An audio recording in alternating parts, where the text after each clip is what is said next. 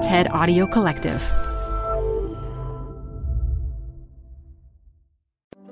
This is TED Health. I'm your host, Dr. Shoshana Ungerleider.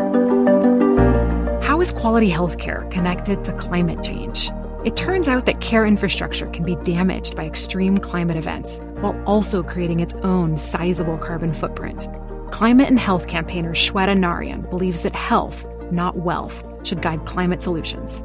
In her powerful call to action delivered at the TED Countdown Summit in 2021, she explains why do no harm needs to be the universal standard for decision making on a planet in peril. Hi, I'm Ben. I suffer from a condition called writer's block. It strikes when I'm at work. That's why I choose Canva Magic Write. It works fast, generating texts in seconds, thanks to AI. Common side effects include increased productivity, compliments from coworkers, feelings of satisfaction. Now I can say bye bye to writer's block.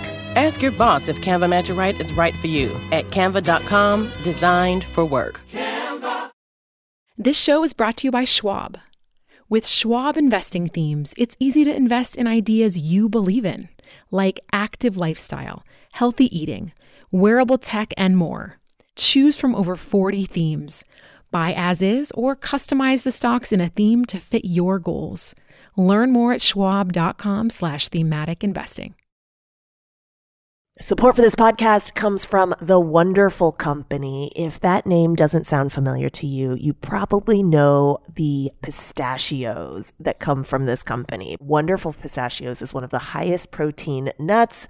Get snacking and get cracking with a snack that packs a protein punch. I love the various wonderful pistachio flavors. So, in addition to the original flavor, I'm particularly fond of the salt and vinegar, and I keep little packets of them in my car so that I can eat and get some protein on the run. Visit wonderfulpistachios.com to learn more. Add a little curiosity into your routine with TED Talks Daily, podcast that brings you a new TED Talk every weekday. In less than 15 minutes a day, you'll go beyond the headlines and learn about the big ideas shaping your future. Coming up, how AI will change the way we communicate, how to be a better leader, and more. Listen to TED Talks Daily wherever you get your podcasts. I grew up in Bokaro Steel City in eastern India, an industrial township surrounded by power plants and steel smelters. One of my fondest memories as a child was to stare in the evenings at the beautiful orange skies and flaring chimneys of the steel plant. Little did I know at that time that these were all classic signs of severe air pollution. Cities like Bokaro were dubbed as the temples of modern India that propelled the country into the 21st century. I now work at the intersection of environment, health, and justice. I've been in this space for nearly two decades, and my experience tells that the negative impacts of industrialization have outweighed the good. I've also, in my work, come across several individuals and groups who, despite all odds, go beyond their call of duty to serve their communities. I find healthcare professionals working in polluted places as one such group who strive to do everything they can to protect their patients and communities from risk. For example, Meena, a health worker from Korba district in central India. Her job is to provide maternal care to pregnant women. However, Meena lives in a region that is surrounded by coal and power plants and is considered among the top five critically polluted places in India. So Meena also gives advice on how to protect the newborn children from the dangers of air pollution. Meena and thousands of other health workers in India and across the world apply a concept that has been with us since at least the 5th century BC when Hippocrates the Greek physician, also considered as the father of modern medicine, wrote about the role of physicians in his book of the epidemics. He said the physician must be able to tell the antecedents, know the present, and foretell the future. Must mitigate these things with two special objects in view with regard to disease, namely, to do good or to do no harm. The doctrine of do no harm forms the basis of the Hippocratic Oath, one of the oldest and most widely known codes of ethics. Now, the recitation of the Hippocratic Oath may be symbolic today, but most health professionals adhere to it daily, as we have witnessed in the last two years of the COVID 19 crisis. I'm here to make a case for two things placing health at the heart of climate solutions and placing the philosophy of first do no harm at the heart of all decisions beyond health, including those taken by our CEOs and politicians. Now, let me be clear about one fact. The climate crisis is a health crisis. It threatens our air, water, food, shelter, security, all the basics on which the human life depends. Burning of fossil fuels for electricity, heat, or transport is a major driver for climate change and a main contributor to air pollution. Now, extreme climate events not only threaten people's health, but healthcare's own infrastructure and capacity to respond. The deadly floods of 2018 in Kerala in India, the state that I live in, forced hospitals to evacuate patients, suspend surgeries and critical care. Others faced power outages. Many reported destruction of the entire stocks of vaccines and medical supplies. And similar experiences have been documented in other parts of the world. Now, there's also a paradox here, and with it, an opportunity arises. While the health sector plays a central role in responding to the climate crisis, the sector itself contributes to nearly 5% of the net global greenhouse gas emissions and growing. Healthcare professionals understand the seriousness of their own climate footprint. In the last couple of years, we have seen an enormous momentum within the sector in charting a course towards transformative healthcare that starts with climate solutions. This momentum is guided by a zero emissions, climate resilience, and health equity roadmap. For example, the state of Chhattisgarh in India has solarized over 900 community health centers and pledged to attain 100% solarization to provide energy access, thus anchoring the resilience of the community and protecting the most vulnerable. Last year, England's National Health Service began charting a course to zero emissions by 2045.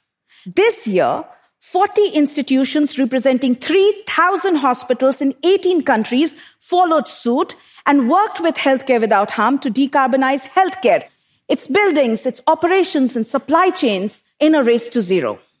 Doctors for Clean Air and Climate Action is mobilizing thousands of doctors across India on the issue of air pollution and health to advocate for better policies.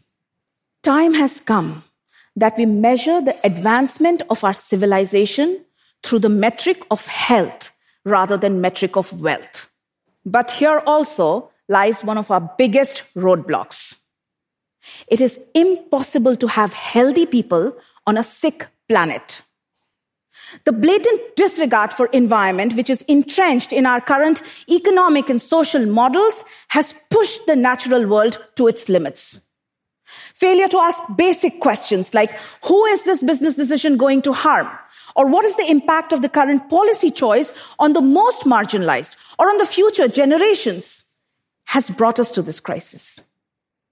COVID 19 is a clear example of our broken relationship with the nature.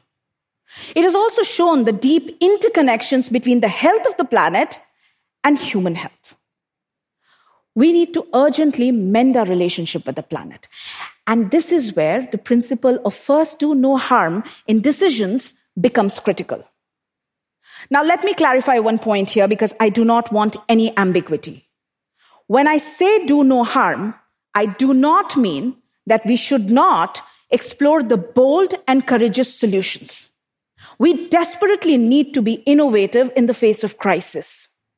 But there is a lot of bad, wrongful, harmful, and unjust behavior that happens knowingly, and that needs to stop.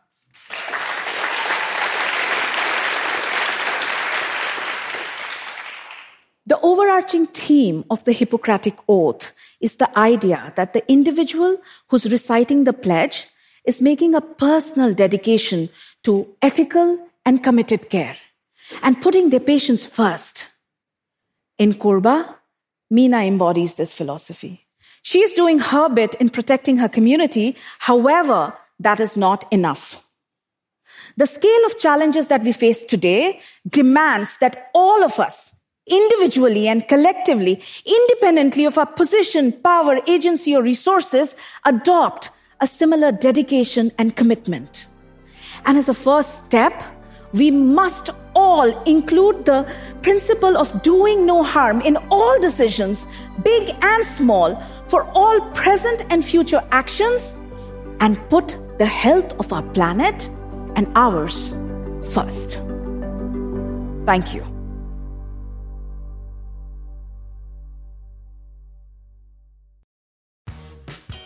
You're growing a business and you can't afford to slow down.